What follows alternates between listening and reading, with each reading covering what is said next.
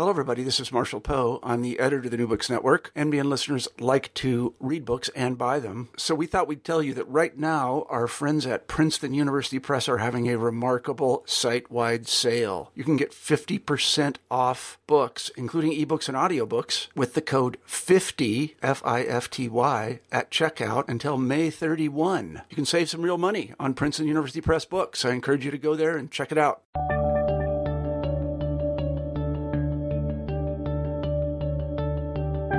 Hello, everybody, and welcome back to New Books in History.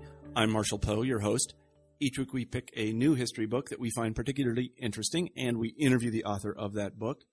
This week we're very pleased to have Michaela Hoenicke on the show, and we'll be talking about her new book, Know Your Enemy American Debate on Nazism, 1933 to 19.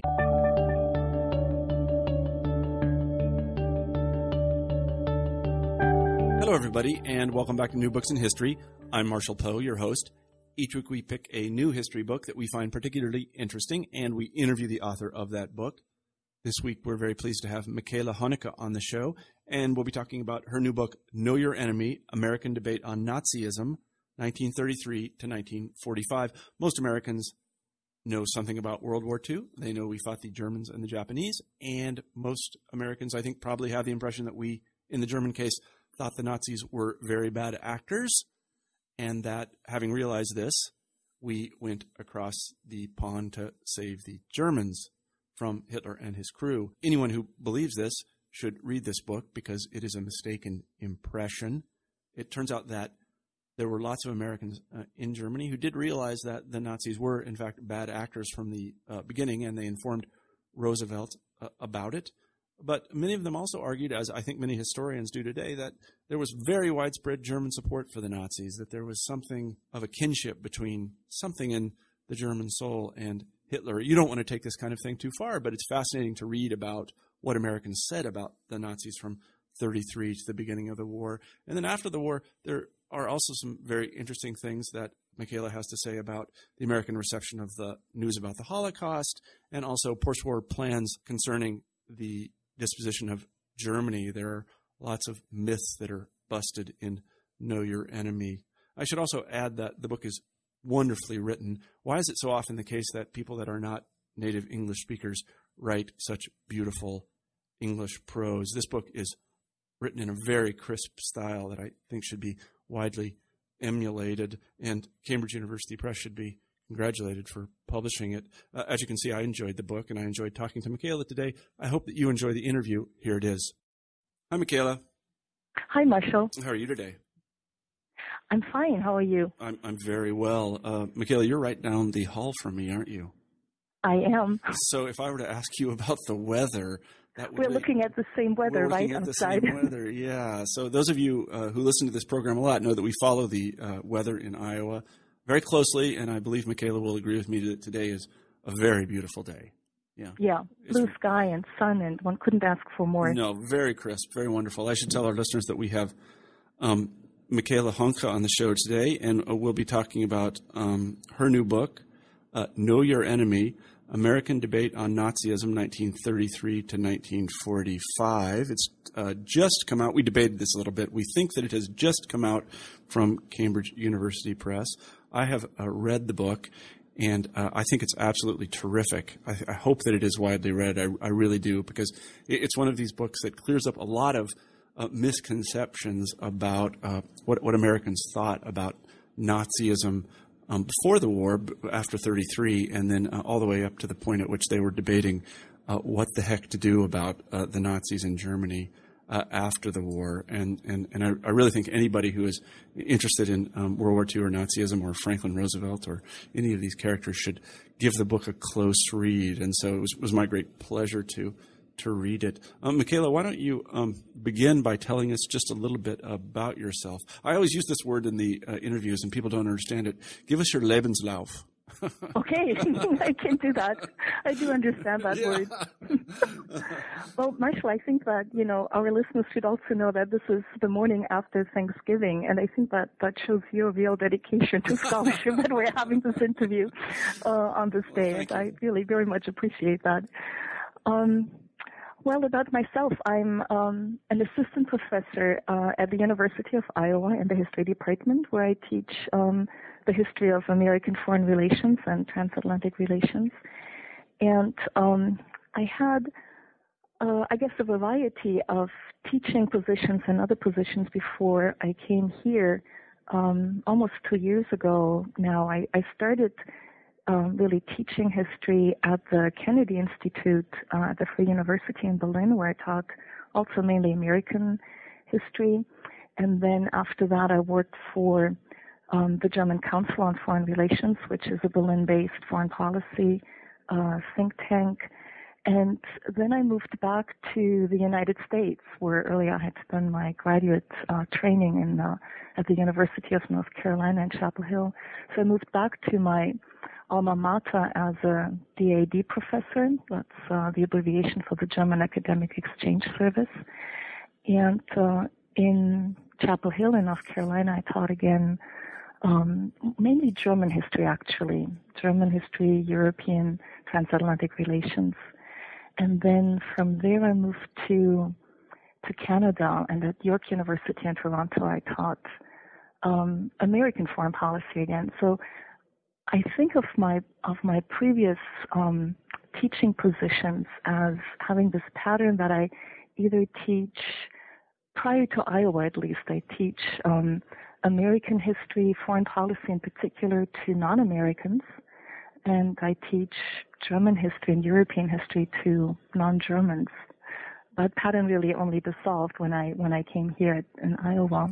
How, how, I was going to say, let me ask you how you became interested in uh, America. Well, um, I think that's sort of a, in my case, that's a, that's a family, um, uh, inheritance, especially on the side of my, uh, of my father. So I, you know, we are, I'm, I was born in Germany. I was, grew up in Germany. Um, and my father really, um, has a lifelong fascination and I think admiration with this country. Um, he worked for General Motors, so my family lived in Detroit uh, at times. First when I was a child, and really? then uh, yeah, in the in the mid 80s, my family without me moved back uh, and and and lived just outside Detroit for for two years. And then when they moved back to Germany, I actually began my my graduate studies in uh, in North Carolina. And I think that even though there's you know this generational difference, obviously between my father and me, that for both of us, um, the United States has been sort of the land of opportunity, um, not necessarily in a material sense, although it worked out career-wise, I think, for both of us, Mm-hmm. um, but with regard to identity issues. Um, you know, I, uh, in particular, when I was young, I really felt a strong urge to escape my German identity, and I first tried that by um, when it was done with high school in Germany. I moved to to Paris. I began my university studies in uh, in Paris, and I sort of wanted to become French. and I think that I made some some headway and some success. I, I, I spoke French very well. I had a really nice Parisian accent, and then, you know, one day I was watching Casablanca with my with my French friends, and in the discussion after the film, which I had seen so many times, like, you know, all of us, and I always identified with, you know, Bogart as well as uh, Ingrid Bergman. And the discussion with my Parisian friends afterwards, I realized that I couldn't, I couldn't really play on the other side. Do you know what I mean? Mhm. I had to be the German uh, in this discussion. I mean, in Paris, I had to be the German. I couldn't like switch over, you know, and become one of the one of the allies. And I always found uh, the United States and you know my American colleagues and friends much more accommodating. You know, I think you can be whoever you want to be, um, and whichever way you want to sort of um, shape your identity here. So in that in, in that sense, it, I think it was both for my father and me, uh, um, the you know the land of opportunity. Mm-hmm, mm-hmm. No, I know a lot of uh, Germans in the United States, and they seem to assimilate very, very well. I know a lot of Yeah. Russians in the United States, and oftentimes they don't assimilate as well. I, I don't know exactly why that is. And I, I, spent some time in Germany, and I found it a, a kind of a strange place, uh, to be honest with you, but also a yeah. familiar place at, at, in, in another way. Uh, yeah. So, so I, I, I, sort of understand. And I've had a lifelong fascination with, with Germany myself, even though I'm a Russian historian, and I, I was very happy to be able to go over there and spend some time, thanks to the Deutsche Akademische Austauschdienst. Mm-hmm. Give them a plug. Those people are very good. I always tell my yeah. graduates if you want to learn a language and you want to learn it for free, you should try German because they'll pay you to learn German. I'm, I'm I'm glad to hear that because yeah, I think you know I, they're very committed and they oh, deserve yeah. to get some advertisement. Oh yeah. no, they totally do. They they they paid for me to have a trip over there, and any undergraduate or graduate student that wants to go and learn German, they they basically will pay you a stipend to go do it. So yeah. it's, it's an absolutely terrific okay. organization. So how, how did you come to write? This book about American perceptions uh, of the Nazis from from 33 to 45? Well, you know that also has to do obviously with my background, but but goes back I think even further. I think that um, like many Germans of my of my generation, I had as a teenager I had quite a a preoccupation with uh, with the Third Reich. So in in high school, I would write papers on um, sort of the collapse of the Weimar Republic. You know, the the years leading up to the to the nightmare years, the sort of sense of impending doom, um, or on on you know exile authors and artists and immigrants later. Um, I was really interested in the German resistance. So I think that I always, I mean, I had this obsession with the Third Reich, but I um, often pursued it sort of from the from the periphery. But I think that as a child, um, I was already quite aware that sort of at the center of the history of my country was this was this place of uh, of this place of horror, and that I couldn't really, but I had to keep looking at it. You know, that I couldn't really turn away from it. And then uh, coming to this country as a graduate student, I think in some ways you could describe this book, which is based on my dissertation, as another attempt to approach the and explore the Third Reich from the periphery, right, from the outside. This time, sort of me looking at the Americans, looking at um, the Nazis.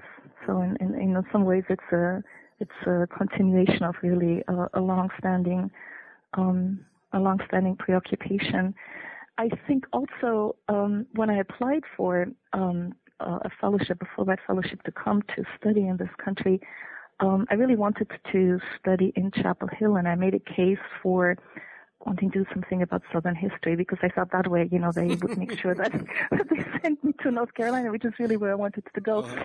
But actually, I wanted to work with, um, you know, this man whom I didn't know personally at the time, um, who became my mentor, Gerhard Weinberg. And I think that in many ways, I mean, my, I think that my two big mentors, Gerhard Weinberg and Michael Hunt, also really sort of shaped the outline of this project in the end. You know, Gerhard um, is one of the really the leading authority on World War II and Nazi foreign policy and other aspects of the Third Reich. And his um, he and his immediate family escaped Nazi Germany in uh, in 38 as mm-hmm. uh, as German Jews. Mm-hmm.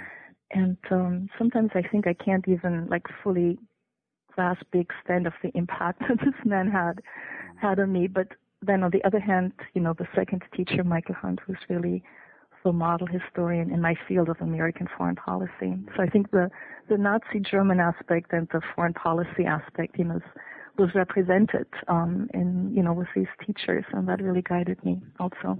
And, and what had been written about American perceptions of the Nazis between 33 and 45 um, before you wrote this book? I think it was all um, very fragmented and only looking at um, specific aspects of the topic. I think that if you look at the sort of at the entire historiography, what really predominates is um, the Holocaust and how it was misunderstood or not understood, and sort of the American response to the Holocaust.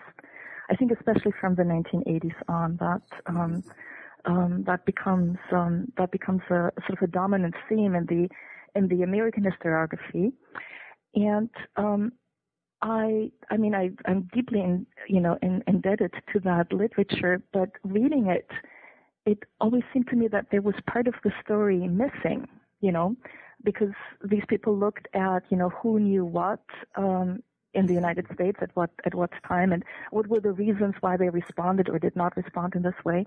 And I thought, well, clearly there is a larger, right, both governmental and but especially public debate uh, going on, and that story really needs to be needs to be told.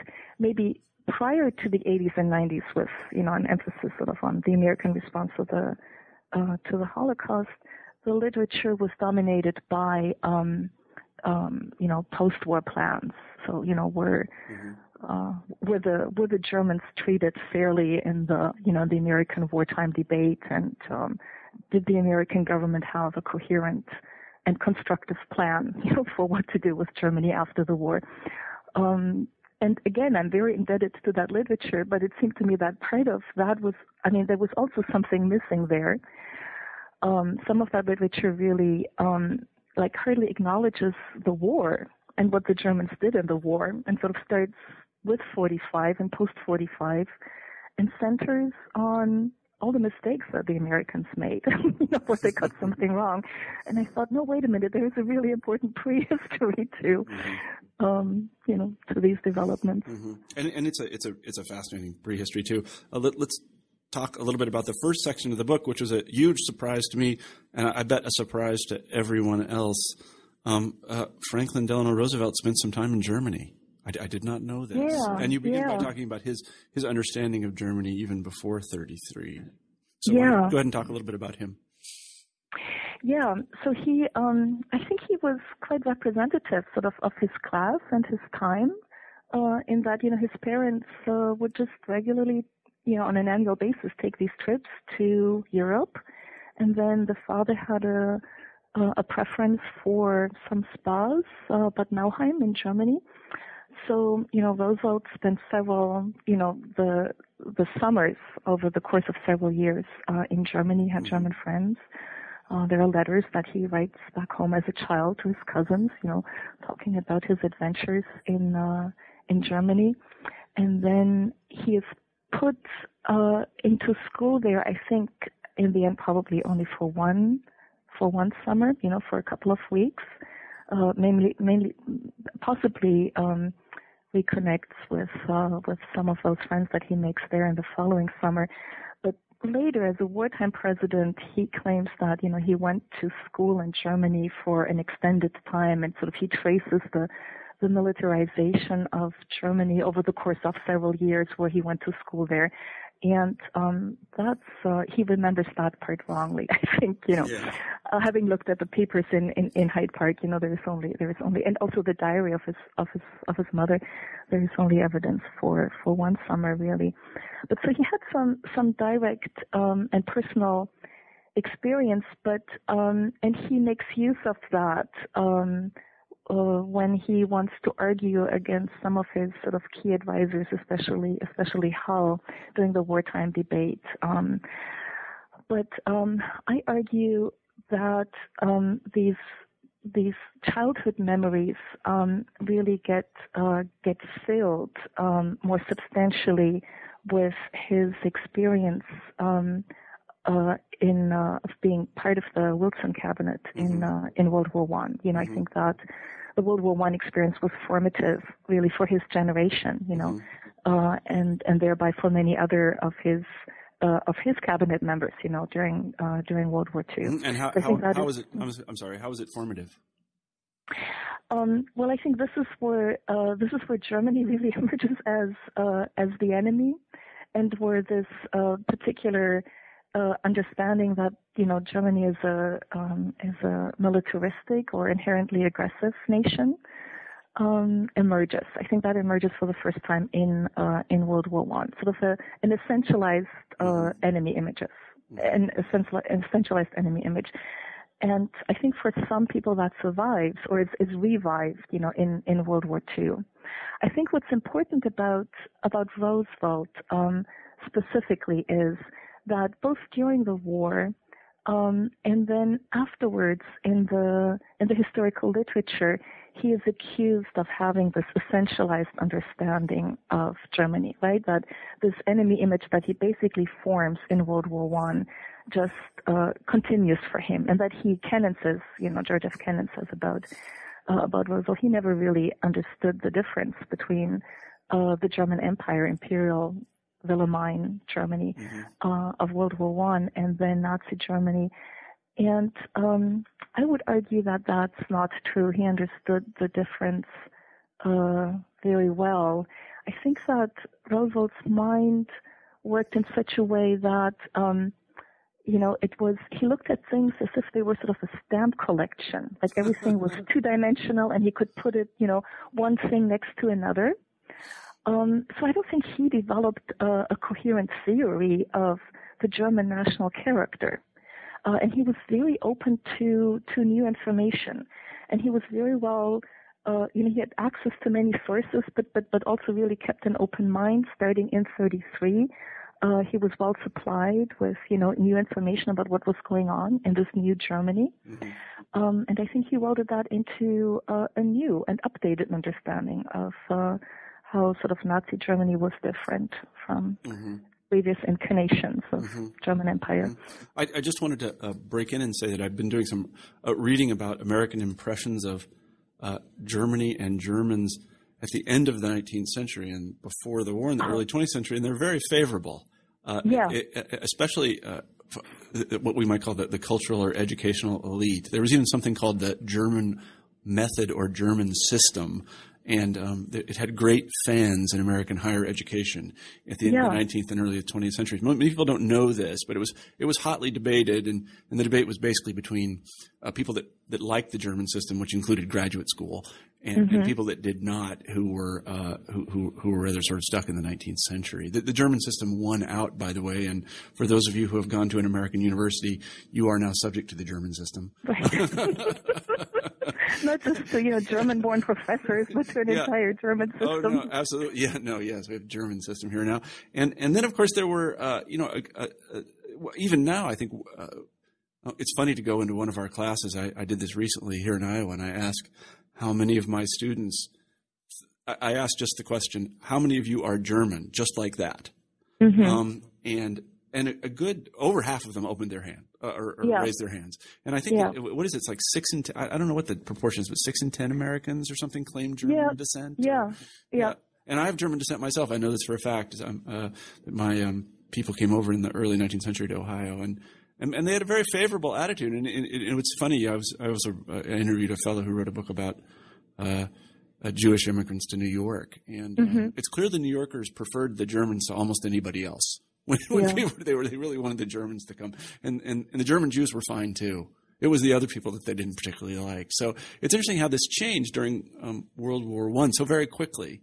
And, but but it seems then that World War One and the sort of the anti-German hysteria it always struck me as an aberration to this larger story that you just began sketching. You know, I think that uh, in general there's a there's as you say a much more positive uh, attitude, and there is always that reference to you know German immigration. But yeah. if you look at the if you look at the numbers, and then you look at the numbers in World War II or in the 30s and in the 40s of um, you know Americans um, expressing you know empathy with the Germans or some kind of ethnic cultural affinity.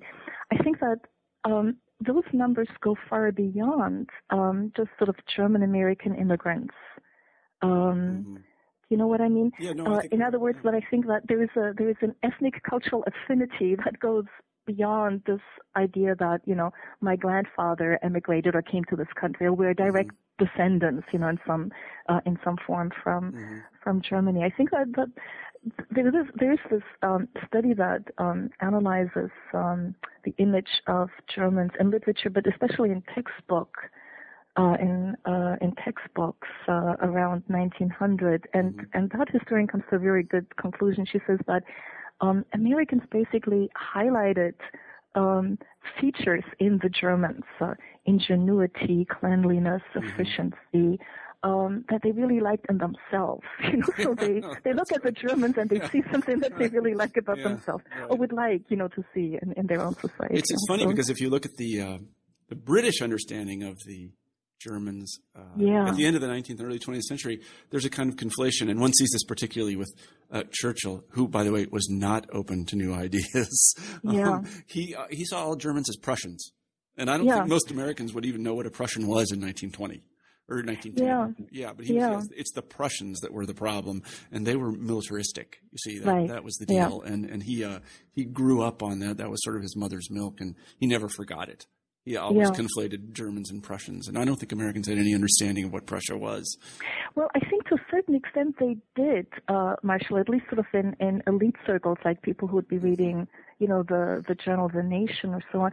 I, I think that Prussia moves a little bit to the center of American sort of political elite awareness um, after the Civil War in this country, Mhm. um, because people draw parallels between German unification, of which we're now so critical, right? It's Mhm. uh, it's under Bismarck, uh, and after three wars, you know, kicking out the Austrians, you know, kicking out the uh, the Danish, and uh, and you know, defeating the French. Um, so today, I think this congeals for us into this, you know, inherently militaristic, you know, empire that's about to emerge. But if you look at the at the literature at the time in sort of, you know, highbrow magazines, there is a real appreciation of Prussia, and again, the sense that they are similar to what we were doing here, especially the North, right? That would be the identification. Uh, it's a it's a u- unification, you know, of uh, of a modern, progressive, forward-looking um, central state. Yeah, I didn't. I did. I didn't know that. That's fascinating. Mm-hmm. I just yeah, I've read mostly about the impact of this Prussian image on the uh, on the English understanding of Yeah. Germany, and it, and it was very considerable in the conservative uh, uh, sort of conservative side of, of British politics. But let's let's go on to talk about um, some of uh, FDR's um, correspondence in Germany. Uh, some of the people that wrote him uh, about Germany after uh, 33. Um, and, and the thing I came away from your book uh, understanding is that uh, many of them got it quite right. That they were uh, they were really Yeah. they, they were they were righter than than many of us are. Yeah. I mean, that was one of the that was one of the big re- rewards of doing this research. You know that I I you know it was really a, a, a an avenue for me to go back to looking at the Third Reich, uh, and I was uh, you know very favorably surprised that um, really the the depth and the breadth of the uh, the sophistication in many ways, the accuracy and the sophistication of the contemporary understanding. I think much of that is based um, on really excellent reporting by by foreign correspondents. You know, there is uh, uh, a historian who writes on intelligence in World War II, and he says about the American case, you know, we didn't really have that much intelligence, and we didn't really have intelligence agencies yet at that time. But the foreign correspondents were really quite amazing. You know, they had uh, they had contacts in. Uh, uh, in uh, you know in, in high circles, but they only they also at the same time really you know um, they lived among the Germans, so you know they were um, very open to um, you know to how the, the sort of the variety of, of German responses to their to their new leadership, you know the level of support uh, and difference and so on. So I think the the American foreign correspondents in Germany later in, in, in Central Europe really deserve uh, deserve a lot of credit, and you know some of them wrote directly to Roosevelt. Roosevelt, moreover, had um, he had um, friends who were um, businessmen and still had business interests in uh, uh, in Nazi Germany, and would go back and then also again talk to you know people from all walks of life uh, uh, in Germany. So he got very uh, very, de- and he was very eager and interested in that and invited that and encouraged people to, you know, he thanked them for having written this five page, you know, single spaced report on, you know, Germany in 36 and and please, you know, please, please write again. So he, um, yeah, he had access to, um, a wide range of uh, assessments of what was going on uh, in Nazi Germany.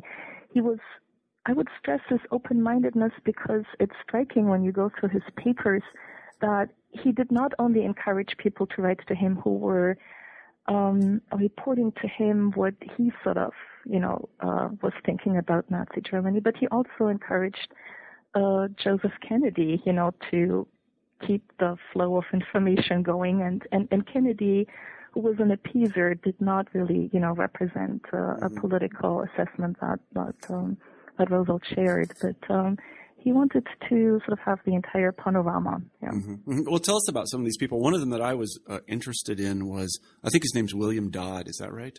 William? Yeah, that's the ambassador. Yeah, yeah, yeah. He, I've actually, uh, in another weird connection, I've read some of mm-hmm. his letters from Germany to to um, to to FDR, and they are five page, single spaced. Yeah. Um, really very beautifully written, detailed analysis that, that get, you know, his Dodd's own uh, understanding evolves, but he, he's pretty much, as we would say, on the money about the Nazis. Yeah.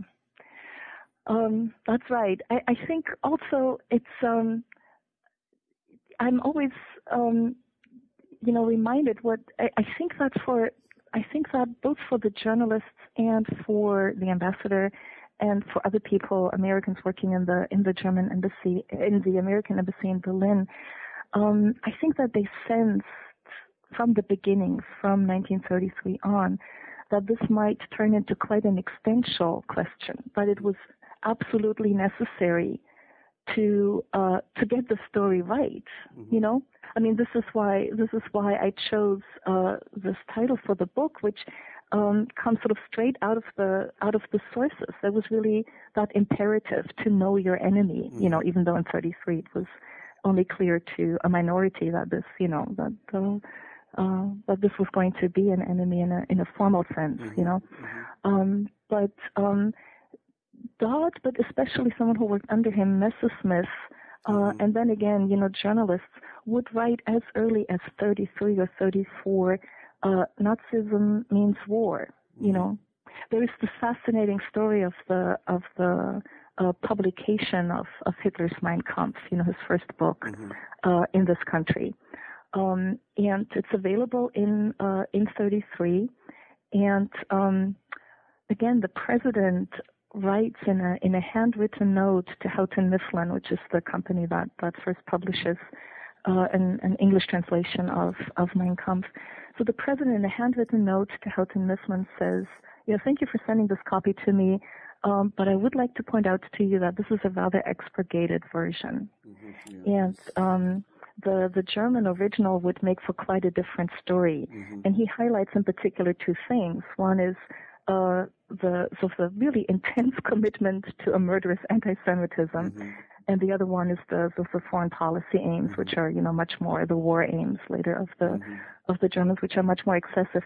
And um, so some people again point to that and say, you see, he, you know, he Roosevelt went to school in Germany and, and he knew German and you know I don't think that he knew German and I don't think that you know he had he had read yeah. the you know Mein Kampf yeah. in the original but again his connections to people who did know uh, German and uh, and uh, and who had read Mein Kampf so there is quite a campaign headed by some of these foreign correspondents to get um, to get a more complete and accurate mm-hmm. translation of Mein Kampf out, which eventually happens later in the mm-hmm. in the 1930s. Mm-hmm. I, I, can tell you that this is probably typical of uh, people of my background and generation. My introduction to uh, German history in general, and then the Third Reich was um, reading Rise and Fall of the Third Reich by William, and I don't have any idea how to pronounce his last name. Scherer, Scherer, Scherer.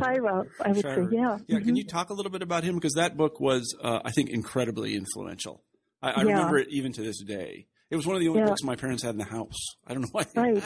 Yeah. No, that, I read it. Yeah. yeah. That sounds right to me. I mean, to this day, you know, students come to me and that's that's the book that they have read. You know, and, and I'm happy to work with that because he is uh, he is um, you know part of that group of you know uh, very conscientious and uh, and well informed uh, well informed journalists.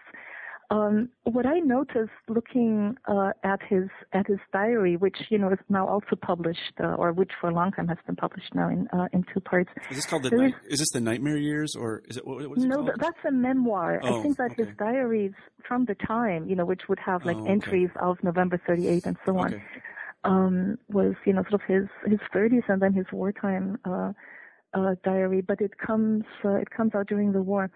Anyways, his diary shows a much greater ambivalence about the Germans than his post-war writing. You know, mm-hmm. so we, in some ways we have this phenomenon that after after the war, um, you know, at least for some people, um, the enemy image does congeal, right? And uh, and you know, Shirer would look back and think, well, this you know, this was sort of inevitable, and uh, and you know, there is an in, inherently aggressive militaristic streak.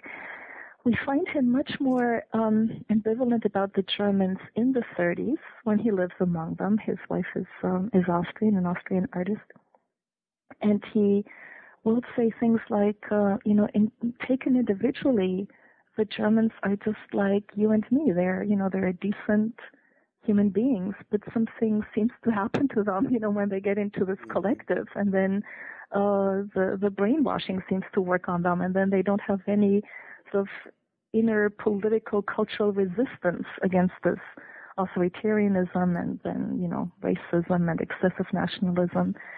Um, so it's easy for the Nazis to to manipulate and to brainwash them and to melt them, to weld them into in, into an instrument of their of their aggressive mm-hmm. uh, policy.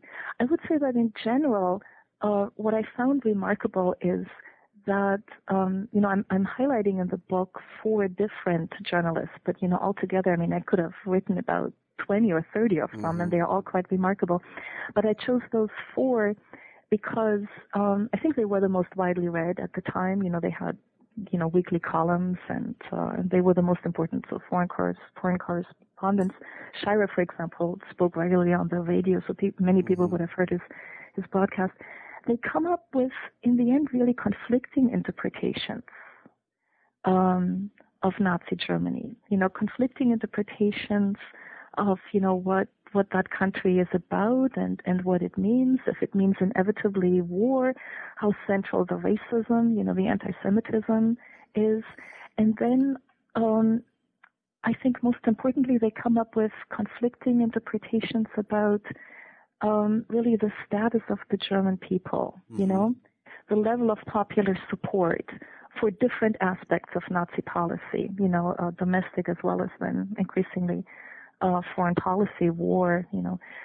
Um, and I think that that means for Americans back home that they can sort of, you know, pick and choose, mm-hmm. um, and, and, and take, you know, from this, this, this, uh, larger menu, this variety of, uh, of interpretation, those that make, those that make sense to them. I think that's a, a very important contributing factor why there is no coherent enemy image, you know, uh, mm-hmm as we had for the Germans in World War One, or as we have for the Japanese in uh, uh, in World War Two.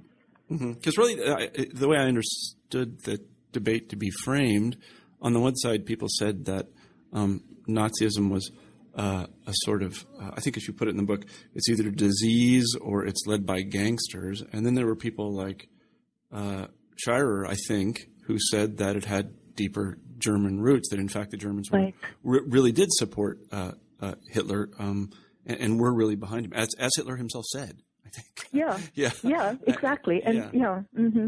And and and so, you, and, and so the, the, the, it really was difficult to tell uh, which was the case.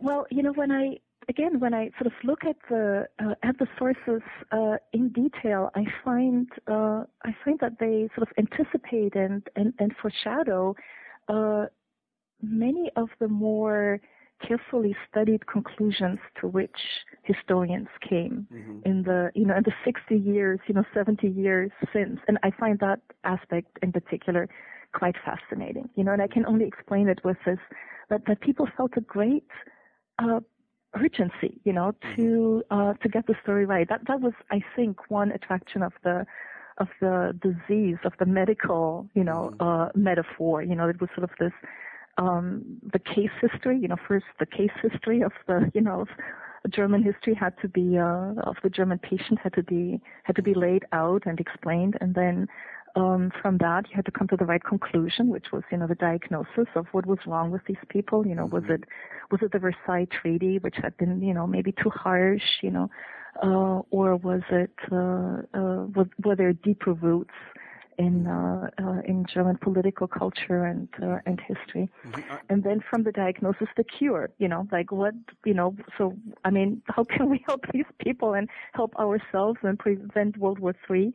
Uh, you know, what foundations do we need to lay uh, in order to facilitate pacification and uh, liberalization and democratization um, after the war?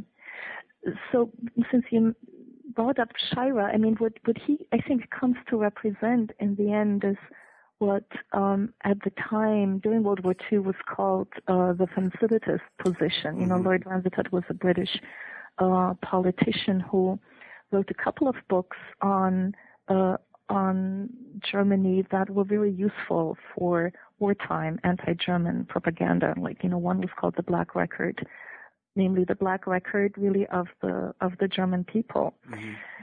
And um, I think the Vansittartist position, which was much maligned in this country, in the United States at the time, it was compared to um, that's really sort of a, a, racist conception of the Germans. That much, that's not much better um, than how the, the Nazis think about the Jews. Mm-hmm um, which was really a horrible comparison to make, you know. But um, but people, you know, this comes up all the time. Um, but the Vansittartist position, I argue in my book, um, even though it was in part a wartime polemic, in its descriptive and analytical parts, gets the story of the Third Reich uh, much much better, much more accurate mm-hmm. than than those Americans who try to defend, you know, German either the German people or you know German culture. So the the core aspects of this um, of this Vansittartist position uh, is to argue that there actually is a lot of support uh, among the German people for different aspects of Nazi policy. Mm-hmm. You know, not every German was ready to murder a Jew personally, but you know, there was just enough support for anti-Semitic policy or indifference or acquiescence or, you know, Germans actually benefiting from that, from that policy, mm-hmm. uh, or Germans being just sort of, uh, nationalistic enough, you know, not to want to criticize this government that had so successfully revised, you know, the, the Versailles Treaty. Mm-hmm.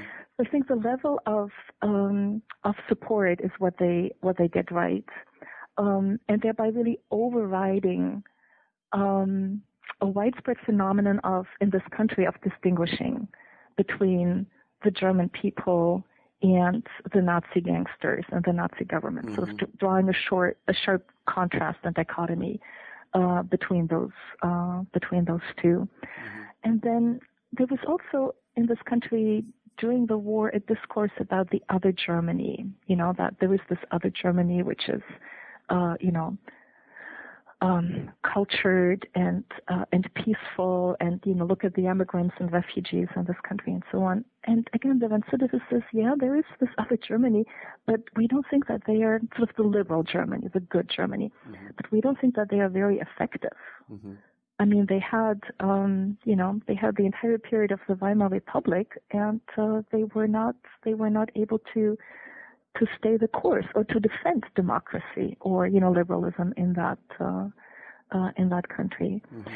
So the different elements of this much more critical than Vansittartist um, position in the end amount to what in the in the internationalized historiography on uh, on Germany becomes the the special path paradigm. You mm-hmm. know the idea that German history took um, a special path um, especially after after 1870, mm-hmm. 71, you know, after after unification, um, and that really draws on a cherished German self-image from around 1900, where German elites promote that idea and self-consciously say, "Yeah, we we you know, German civilization took." Uh, a different path than you know than Western civilization, than the French, the British, and uh, and the Americans. So the the origins of that is actually a proud understanding of that of that special path. And I think during the during the war, the the the Vansittartists um, remodeled that into an indictment of mm-hmm. German history and German culture. Mm-hmm. Well, let me ask you this: What did, um, if we can tell, you talk about a little bit in the book. What what, what did a, a sort of everyday Americans, ones always um, skeptical of any general statement about the common man or the man on the street. Yeah. Let, us try it anyway. Uh, uh, what did, what did uh, uh, the man on the street or the woman on the street in the United States think about Nazi Germany uh, immediately before and at the beginning of the war, let's say? And and uh, what did the Roosevelt administration do to um, mobilize what we might call American antipathy toward the Nazis in order to fight the war? Yeah, so I think that there are two there are two maybe countervailing phenomena there for this entire period between 33 and sort of through the Great Debate, you know, 39, 40, 41, all the way up to up to Pearl Harbor. Um, and that is on the one hand what we already talked about the you know the uh, the very detailed and accurate reporting uh, which also feeds, uh, you know, an anti-Nazi movement uh, in in this country and sort of a, a, an awareness of what's of what's going on. Um, the the the counterpart to that is uh, a great skepticism and um, and and disbelief of the accuracy of uh, of of that reporting. Um, and I think that is fed by um, by different by different uh, sources. I mean, there is this sort of lingering empathy um, with the Germans. Um, there is a kind of hangover from World War One from the anti-German hysteria. There is a backlash, I think, against World War One in so many ways. The atrocity propaganda, uh, you know, in the beginning of, of World War One, uh, the sort of overheated domestic anti-German propaganda in this country. But there's also a backlash against Wilsonianism, and I think that becomes quite important uh, during the 30s and sort of merges with the fact that again there is a Democratic president in the White House, and again it seems like he's about to lead the country into war, just as Wilson had done. So there is a backlash, I think, against Wilsonianism, uh, sort of military um, liberal interventionism, if that makes sense, you know, to make the world safe for democracy. Mm-hmm. Um, so I think Americans debate rather critically. Well, I mean, even if horrible things are going on in Nazi Germany, what's the relevance of that to us? Mm-hmm. Why do we have to fight again? We tried this before and it didn't work out, you know. So let's let's not let's not do that again. The public opinion polls, I think, more specifically show that there is always pretty much um, a majority of Americans who are not, who are just not ready to to hate or fear the Germans. Mm-hmm. And I think the underlying reason for that is um, this understanding that we talked about at the at the beginning of the hour. The Germans are like us, you know. So maybe maybe they got captured temporarily by the Nazis, you know, imagined as a gangster government mm-hmm. that sort of apparently descended on Germany from outer space. You know, since they were Martians, they had landed there, and now, um, now the Germans maybe became even the first victims of Nazi aggression. You know, some people put the story together, put the story together that way. Um, so that the war propagandists become um, quite despairing, uh, even in the middle of the war uh, and say, you know, we really ought to do something to uh, instill a little bit more fear and hatred uh, uh, in our people, you know, of of the German people. Mm-hmm. But the Office of War Information, which is our propaganda agency, you know, at the time, uh, chooses, uh, I think, a deliberate policy of restraint. I mean, perhaps even at a higher level, Roosevelt, you know, opts for sort of um, deliberately restrained uh, propaganda policy. And then the Office of War Information, um, I think you could say, studies too closely these public opinion polls, even during the war, that show this sort of ethnic identification with the German people, and then constructs uh, a wartime image of the Germans that builds on that mm-hmm. um, and accommodates um, I think accommodates two things: this um, sort of ethnic empathy, ethnic cultural solidarity with uh, with the Germans, um, but also in more sort of political ideological terms. I think that American liberalism implies uh, a distinction between people and government, and I think you see that not only in the in the German case or in World War II, but you you, you find that throughout uh, America's war mobilizations or understanding of other people. You know, a distinction between government and people, and government uh, and uh, you know militaristic leaders.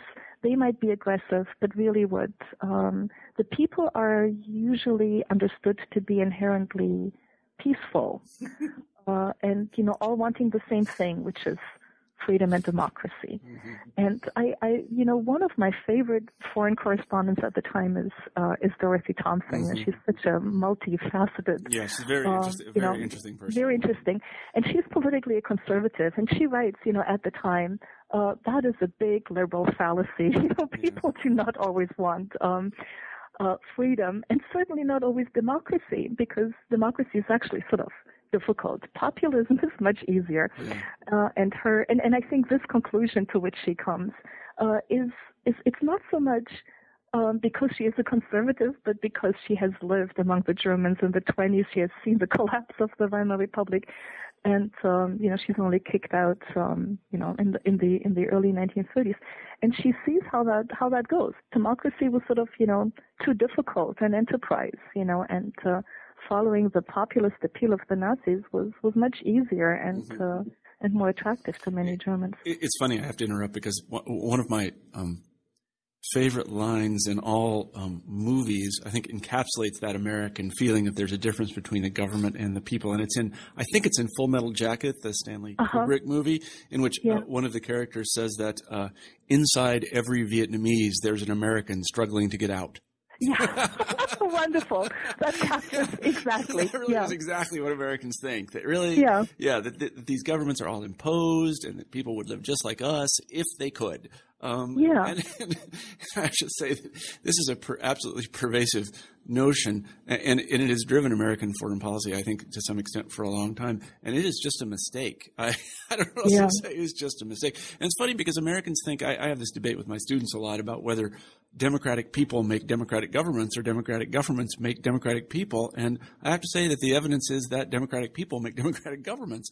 But my, yeah. my students just won't believe this. They, they, don't, they don't think this is really true. So if we give them, uh, you know, a bicameral legislature and a strong president, then well, pretty soon they're going to be saluting the flag and everybody is uh, going to be voting, um, you know, for some Republican form of government. But it just really isn't. It just really isn't. So another thing I wanted to say, and I really liked in the book, and I, I, always appreciate when books point out the enormous gaps in American historical m- memory. Um, that, that there was considerable opposition to entering World War One. Americans have forgotten this. There was yeah. considerable opposition to entering World War Two. Americans have completely forgotten this. In fact, I think you quote a poll uh, which shows that the majority of Americans in the 1930s thought that entering World War One was a mistake. Right. It was our right. it was our first Vietnam. Well you know? yeah. yeah. yeah. It was our first Vietnam. You know, I mean, it was. But people don't remember this at all because yeah. in, in the American mind, we're always on this moral crusade, and we go in it with you know one mind and one heart, and we're going to strike the foe. And but in fact, uh, you know, even the New Deal. I interviewed somebody about the New Deal. You know, and there was absolutely uh, there was absolutely vitriolic debate about the New Deal. Yes. Even while it was going on, people were extraordinarily angry about it. We look back yes. at it in this kind of glowing light, like uh, you know, oh, it was wonderful, and we all got together in the WPA, and they paid people to make music and poetry. Yeah. it wasn't like that at all. yeah, no, I mean, the, I think the hatred and suspicion of that man in the White House. Yeah, but, man yeah. in the White House mm-hmm. is exactly mm-hmm. right, and I and I think that your book does a really good job of, of of pointing out how really it was that things then are like things now. And yeah. so, and people yeah. people will say, for example, I'm sorry to go off on this tangent, but you know mm. that, that Bush somehow drug us into the second Iraq War. Well, I, yeah. I, was alive during the time, and I remember a lot of debate and a congressional uh, and a congressional vote, and lots of people on both sides of the aisle supporting it. And you know, yeah. it wasn't just George Bush; it was a lot of us supporting yeah. it, and there was debate about it. It didn't. Nobody got bamboozled. We decided to do this thing after right. you know after basically trying to rip each other's throats out, and it was just like that before World War One and World War Two. I think. Um, so in that way, I think the book does a really, a really nice job of, of showing these uh, lacunae in American historical uh, memory, um, ever such. Uh, so let's let's talk a little bit about um, the, the, reception. A lot has been written about this, as you said, the reception of the Holocaust by by uh, the American cultural elite and Americans in general. And um, there's a kind of a well-known book, Beyond Belief, about yeah. This. So why was it beyond belief when they got the reports? Well, again, I think that there are so many, you know, sources that come to, so many factors that come together here. Um, I think that, I, I think that, um, you know, after 45, um, and not immediately, but, you know, after a while, we talk about the Holocaust and it's like a phenomenon in our mind. Whereas at the time, it was single reports. Mm-hmm about you know this camp and that transportation and those events. I mean the the genocide starts with with mass shootings, mm-hmm. which could easily have been misunderstood as just you know part of uh, the brutality of war, mm-hmm. right? You know why single that one out? You know that that's what happens during war. You know war crimes. So I think so many things come together. I mean, one thing, just sort of to get that out of the way, this is um, of in terms of American history, this is the high tide of uh, of anti-Jewish sentiment in this country. Mm-hmm. You know, so I think that makes um, that that shapes both the, the Roosevelt administration and then more specifically the the Office of War Information uh, strategy. There is a concern over a homegrown societal anti-Semitism, mm-hmm. and um, so they opt against using really the centrality of racism mm-hmm. uh, in Nazi ideology, you know, in theory and in practice. Mm-hmm. Uh, the the OWI opts against, you know, using using that. So the um, the story of, you know, the persecution of the Jews and then the murder of the Jews by the Germans gets um, gets misrepresented um, as part of two two different stories. One is um, um sort of the Nazi attack on religion. Mm-hmm. You know, there's a very revealing public opinion poll in November 38, right after the the pogrom. You know, the Kristallnacht, um, where something like 94% of Americans, which is like an extremely high number, right? Show awareness of that event, of the pogrom, and condemn it, you know, express their outrage. Mm-hmm. And in the same poll, 96% of Americans condemn Nazi anti-Catholic policy. Mm-hmm. You know, so then Jewish persecution is really misunderstood as an attack by the Nazis, not the Germans, the Nazis on religion, which again also affects the Germans, right, who are churchgoers, and thereby they also become the first victim of their uh, of their own government. And then during the war, the Office of War Information has uh, a deliberate policy against the use of atrocity stories. Um, that's mm-hmm. you know sort of re- World War One reverberates there, um, and there are all these. Um, you know, important but very, for us, very painful to read quotes from officials where they'll say, uh, you know, we won't we won't use uh, atrocity stories against uh, against the Jews because that will uh, obscure the larger picture of Nazi brutality in occupied mm-hmm. Uh, countries. You know, so in part it's a it's a deliberate decision. You know, not to um, uh, you know, not to use this information, and it's um, it's it's very tragic and painful for us to look at this because you know, the Office of War Information will say, uh, okay, so our our goal is to characterize the nature of the enemy. You know, the nature of the enemy has to be understood and you know, um, and and told to the uh, to the American people. And you think, yep, and what would really help Americans or anyone else to understand the nature of the enemy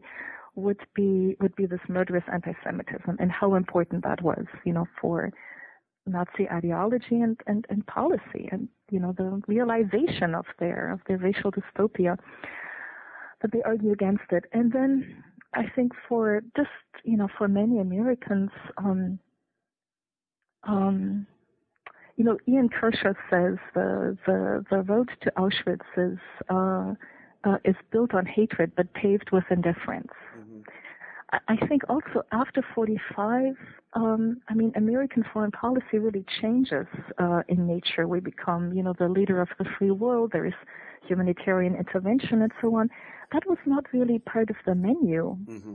Uh, in World War II and prior to World War II, mm-hmm. um, I mean the you know the government had to fight off that label that you know the New Deal was a Jew deal, mm-hmm. and um, and there were you know there was a substantial substantial minority um, 30, 40 percent, uh, according to the you know to the polls at the time, that was susceptible to that propaganda that you know Roosevelt was susceptible to to Jews as warmongers. You know, mm-hmm. we're going to fight this Jew, this war on behalf of the of the Jews, and then within the government um, circle, um, you know, again there are sort of vignettes that are that are very that are very revealing um, Jan Karski, who was um, um, he was sort of one of the messengers of you know uh, of the of the genocide. He was a he was a Pole whom the Polish exile government uh, sent to the British government and then and then later to the U.S. Uh, to report on what was going on in uh, in Poland and to report on the strength of the Polish underground. But um, he had actually been in a camp and he had seen you know mm-hmm. some of some of the some of the worst so he talks to people in london and uh, and then in washington and how roosevelt and others react to him is uh, is very revealing you know mm-hmm. he has an interview with with uh, with felix frankfurter and uh, and frankfurter responds by saying, "I just, I just can't believe this. I can't believe this." Mm-hmm. And uh, the Polish ambassador is is present at this interview, and he says, Felix, you can't, you can't tell this man that he is lying. you know, the, the, yeah. the authority of my government is behind him and he was there. He has seen it with, with his own eyes. And Frankfurter says, I'm not saying that he is, he, Karski, is lying. I'm just saying I can't, I can't believe this. Mm-hmm. Then there is um, another official who I think is a member of the Council on Foreign Relations, but also works either for the OSS, the Office of Strategic Services, or the Office of War Information. And he looks at, like many others, you know, he looks at the reports and he begins to understand the picture, you know. Um, there is information published in the New York Times that, you know, a, a million Jews have been murdered uh, in Europe mm-hmm. uh, in 1942, you know, and that there are plans to, to, to exterminate the rest of the European Jewry. And this man says, it's hard to say what to do about this and I think we sort of have to take that seriously. Mm-hmm. It's hard to say what to do about this. Mm-hmm. And then, you know, Roosevelt and others just opt for, okay, we have to win this war militarily. That's mm-hmm. what we can do about this. Mm-hmm. Um, a poll in, um, I think this was also 38, shows that, you know, two thirds of, uh, of the American people were opposed to raising the quota, you know. Mm-hmm. Keep them out was, um, so yeah, no, and, but, I, I, was going to say I think you're exactly right about this. I think that the degree of I think it's very hard for modern Americans to understand understand the degree of anti-Semitism uh, that, that was. Uh, that was prevalent in the American mind in the 1930s, 40s, and, and even 50s. That, that, it just we, we, don't we don't have it anymore, and it's largely uh, I think yeah. a result of the reception of the Holocaust. And I think there's yeah. probably a really interesting book to be written if it hasn't already been written about the creation of the idea of the Holocaust. Because if you read uh, histories of the war prior to the, the, sort of, I would even say before Dawidowicz and before the 1960s, yeah. that really the centrality of the Holocaust is, is never mentioned. Uh, it's, it's almost yeah. as if it's not even known. Um, yeah. And, and now it's simply become a trope. I mean, whenever you talk about the Nazi regime, you have to talk about the Holocaust. But prior to the 1960s, exactly. that just wasn't yeah. true uh, at yeah. all. And, and, I think that it's it's easy to condemn these people uh, for yeah. for for choosing to put the, the these military aims first. But on the other hand, I, I really how the United States, how people, you know, in, in, my native Kansas would have responded to going to, uh, you know, how it would have been spun. We're going to go and defeat the Germans for the Jews, and that yeah. just wouldn't have played very well. right. yeah, right. it just would not have worked. Um, yeah. And so it's it's easy to. I, th- I think it's for me. It's I, I understand what what they were they were doing. Let's um let's talk a little bit in the few minutes that are left about what uh, what the um, American government and American people thought should be done with the Germans after it was clear that they were going to lose once they started to make plans. Um, there are a lot of um, myths about th- this as well. Um, uh, most yeah. of them revolving around the uh, the idea that we were going to turn Germany into a giant garden. Right. Which you know, I never quite saw the problem with that. But yeah. Um, well, so yeah, that's a very interesting story. I mean, on on the one hand, I think it has to be emphasized that um, the wartime planning proper um, in this country begins not only with Pearl Harbor, but even before Pearl Harbor. You know, So um, I think that uh, the, the wartime planning in general, but increasingly also for, for post-war defeated Germany, uh, was very thorough and uh, and very proper. Um, but I devote uh, a good section of my book to the rehabilitation of the Secretary of the Treasury, um, uh, Henry Morgenthau, who for me in many ways is a hero, just as much as he is, you know, a villain in much of the of the German hi- historiography. And uh, I say I say in my book that uh, I think this is almost tragic that you know the Nazi propaganda survives in this vilification mm-hmm. uh, of um, of Morgenthau as the author of this pastoralization uh, plan for Germany. You know, the for for the longest time in the in the post-war you know historiography. I think this is somewhat connected to what we were just talking about. Morgenthau is the one cabinet member who um, who takes in and accepts the information, the incoming information of the genocide. Um, and he sort of draws the right conclusion and he does something about it. Um, so one way of discrediting Morgenthau uh, in the literature, both the German and the American literature to this day, is to say, well, he really wasn't an expert on this question. he should not have had any um, any hand, you know, in uh, in you know even writing uh, memoranda on, uh, on on on German, you know, post-war treatment because the experts of the War and and, uh, and State Department and you know the Advisory Commission were were doing that. But Morgenthau, in fact, was an expert. Mm-hmm.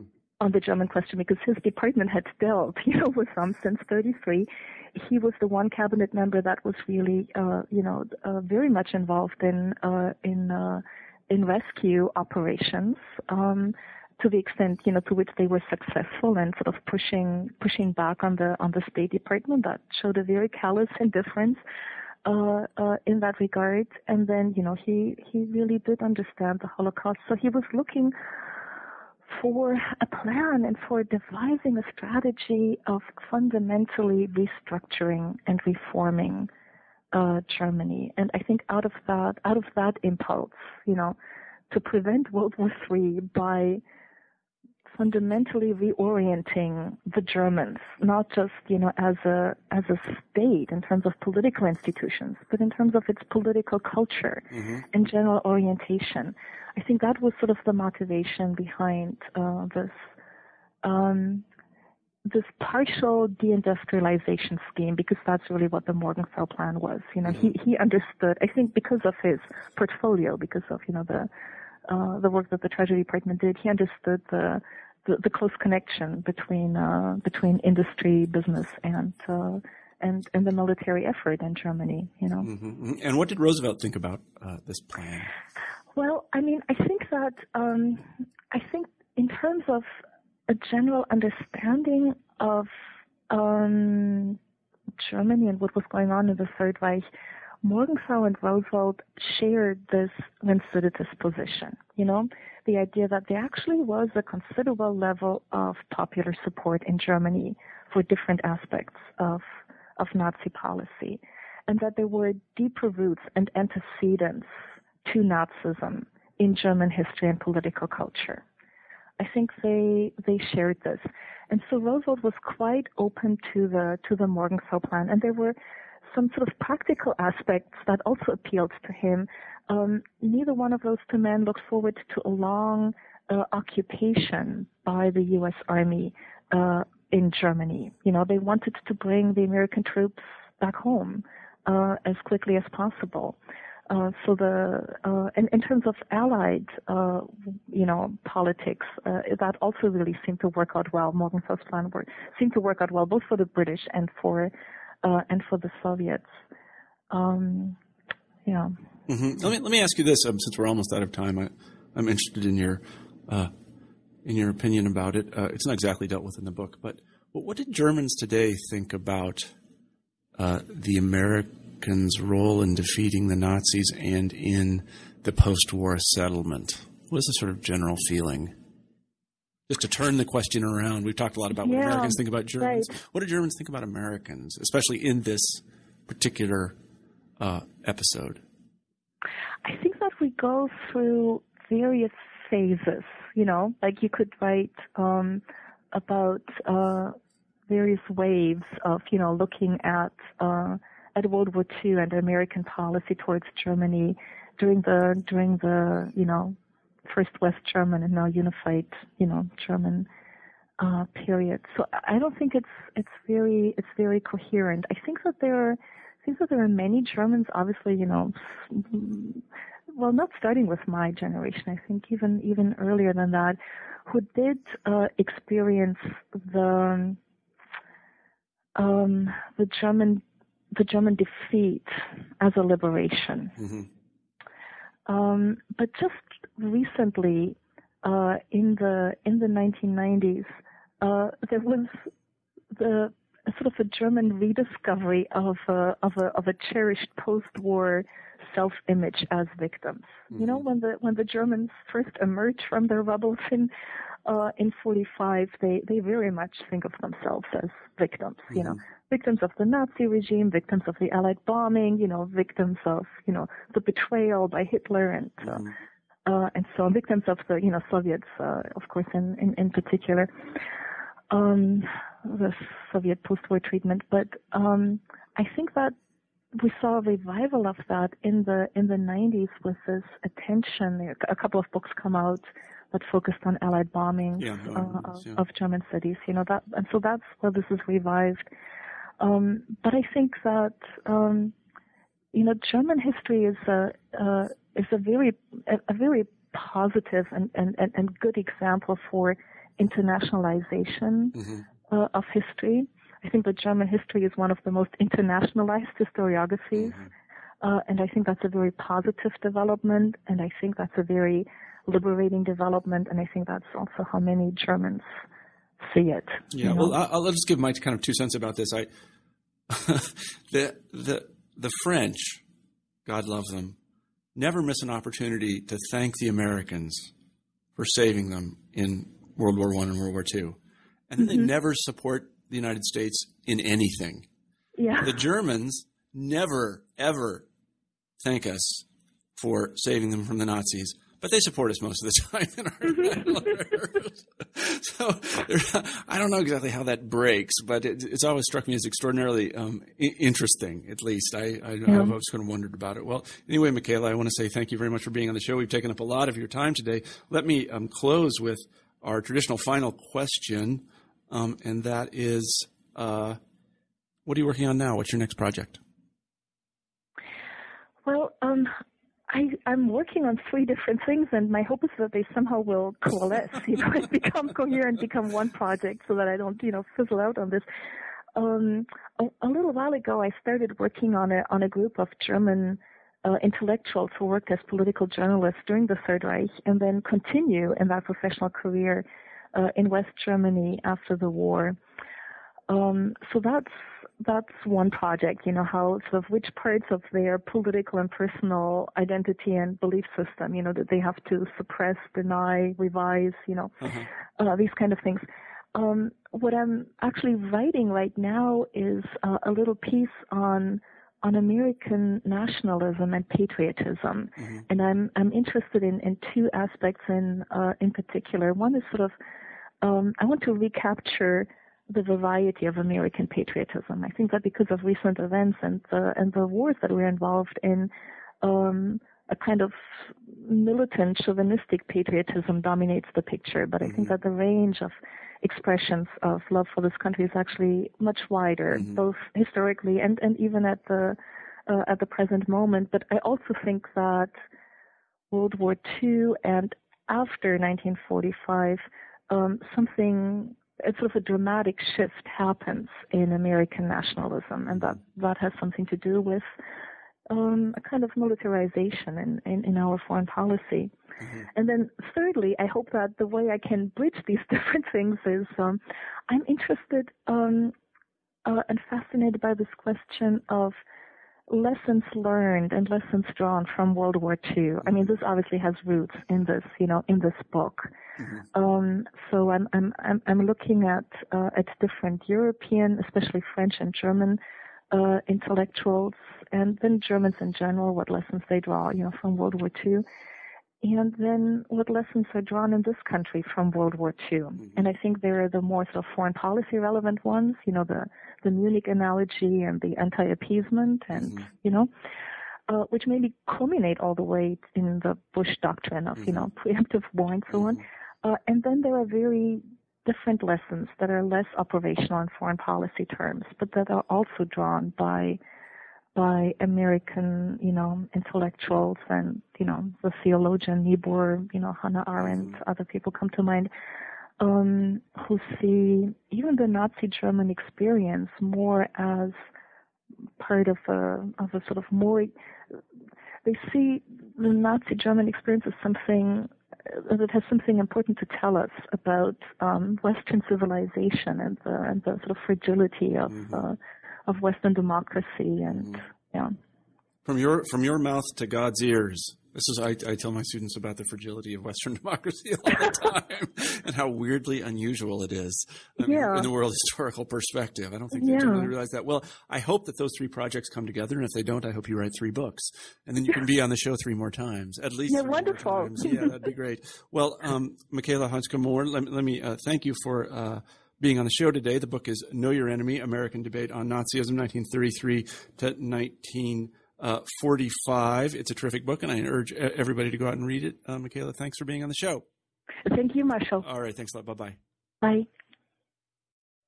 You've been listening to an interview with Michaela Hoenicke about her new book, Know Your Enemy American Debate on Nazism, 1933 1945. I'm Marshall Poe, the host of New Books in History. I hope you have a great week.